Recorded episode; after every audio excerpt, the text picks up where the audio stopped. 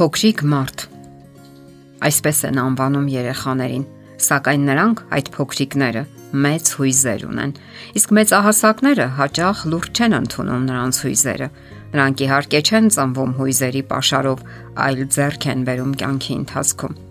Նրանց հուզական ներկապնակը կախված է իրենց կյանքի ընթացքում ձևավորված հարաբերություններից, որի առաջին տեղում ծնողների անձնական կյանքի պատմությունն է։ Ահա թե ինչու մեծահասակները ամենից առաջ պետք է կարգավորեն սեփական կյանքը, որpիսի իրենց միջավայրում աճող ու զարգացող փոքրիկ մարդը առողջ հոգեբանություն ունենա։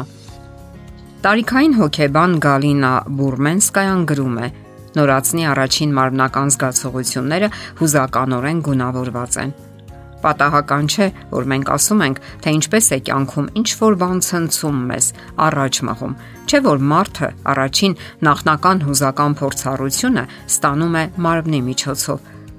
Շարունակելով իր միտքը, Գալինա Բուրմենսկայան գրում է. Նորածնի զգայական, շոշափելու եւ համային զգացումները կարող են հաճելի լինել, որոնք բարեհարմարություն եւ բավականություն են պատճառում։ Կարող են լինել ընդհակառակը, հիվանդագին եւ վախեցնող։ Նոր հույզերը տպավորվում են նրա հիշողության մեջ, աստիճանաբար հավելվելով նրանց, որոնք երեխան ապրել է նախկինում։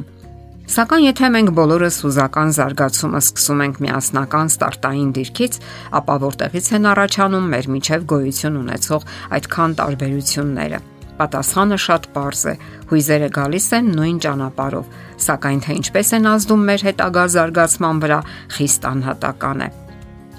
Եղանակը, թե ինչպես կարող է կամ չի կարող երեխան ընդունել իր հույզերը, զգալ եւ արտահայտել դրանք կախված է ոչ միայն իրենից, Գալինա Բուրմենսկայան ընդգծում է. Երեխան ձևավորվում է ոչ թե ինքն իրեն, այլ իրեն շրջապատող մարդկանց հետ փոխհամագործակցության միջոցով։ Հենց մերց անznավորություններն են անսովոր ուժեղ կերպով ազդում երեխայի հուզական զարգացման վրա։ Դրանք եւ օրինակ են ծառայում եւ օգնում են, որ երեխան հասկանա, թե ինչ է զգում ինքը։ Հարաբերությունները, որոնք երեխան սահմանում է իր հույզերի հետ, առաջին հերթին կախված է նրանից, թե ինչպես են ծնողները վերաբերվում նրան, ինչ են զգում իրենք։ Եվ այն երեխաները, ովքեր գտնվում են ապրումների իշխանության տակ եւ չեն կարողանում հաղթահարել դրանք, մեծ դժվարություններ են ունենում։ Գալինա Բուրմենսկայան նախազգուշացնում է. Հույզերի նման բուրըն ապրումները թեկուզ եւ դեպի երեխան չեն ուղված, սեփական բարկությունն ու ագրեսիվությունը համապատասխան ձևով դրսևորել չկարողանալը, մշտական ճիչերն ու գրգռվածությունը մեծապես վնասում են երեխաներին։ Հենց նման անառողջ ընտանիքներից դուրս եկած երեխաների մասին կարելի է լսել նա արձագանքում է միայն բղավոցներին։ Գտնվելով մշտական հուզական հրաձգության տակ, նրանք շատ արագ դադարում են արձագանքել եւ սովորում են չլսել։ Այսպիսով առաջանում է մի վիճակ, երբ երեխայի ուղեղին ուշադրությանը հասնելու համար ծնողները սկսում են ավելի բարձր բղավել, իսկ ահա այլ ընտանիքներում էլ հույզերի վրա արգելք է դրված։ Այստեղ չեն խոսում այն մասին, թե ինչ են զգում։ Չի կարելի խոստովանել, որ վախենում ես։ Չի կարելի բուրըն ուրախանալ կամ բարկանալ, որովհետև անպատշաճ է։ Արկելքը հնարավոր է բառային ձևով չդրսևորվի, սակայն երեխան հիանալի հասկանում եւ յուրացնում է, որ պետք է ստիպի իրեն լռել կամ չդրսևորել իր հոգու ցանկացած դրսևորում։ Նա տարածիորեն անջատում է իր ձայնը։ Հոգեբանը parզաբանում է այս իրավիճակը։ Երեխան չի կարող սպանել իր հույզերը, սակայն վախենալով կորցնել ծնողների բարեհաճությունը, կարող է դուրս մղել դրանք։ Սակայն նման հոգեբանական պաշտպանությունը անարդյունավետ է որովհետև դուրս մղված հիմնախնդիրը չի անհետանում եւ ապրումները միայն կուտակվում են։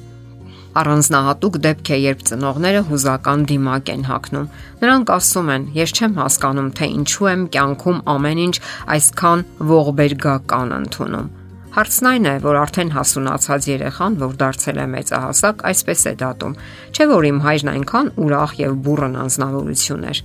Սակայն եթե հայրական հախուռն բնավորության տակ իրականում թաքնված է եղել մշտական պայքարը դեպրեսիայի դեմ, ապա հասկանալի է, որ որպես վարքագծի մոդել երեխան ընդունել է հենց դեպրեսիվությունը, որը նա զգացել է անգիտակցաբար։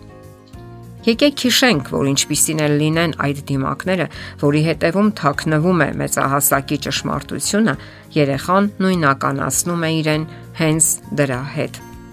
ինչ կարող են սովորեցնել ծնողները։ Եթե երեխան կախված է ծնողների կենսաձևից, նա կախված է նաև այն եղանակից, թե ինչպես են հայրն ու մայրն օգնում իրեն ճանոթանալու սեփական հույզերի հետ։ Պարզաբանում է Գալինա Բուրմենսկայան։ Երեխան մեծահասակների խոսքերի կարիքն ունի, որpիսի ընտելանա այն բանին, թե ինչ է զգում ինքը։ Նա ինքը դեռևս իր զգացմունքների իշխանության տակ է, սակայն չի կարողանում խոսել դրանց մասին։ Մեծահասակի մեծ դերը այն է, որ սովորեցնի երեխային բարերի վերածել զգացմունքները եւ դրանք դարձնել իսկապես իրենը։ Ծնողների նման օգնությունը կարևոր է հատկապես այն ժամանակ, երբ մուտք է գործում հասարակական կյանք։ Դե ինչ, այսքանով չի ավարտվում ծնողի կարևոր դերը երեխայի հուզական աշխարհի ձևավորման ու դրսևորման գործում։ Այն մշտական է եւ կարիք ունի հղկման ու կատարելագործման։ Փորձեք լինել լավագույն ծնողը։ Եթերում է ընտանիք հաղորդաշարը։ Հարցերի եւ առաջարկությունների համար զանգահարել 033 87 87 87 հեռախոսահամարով։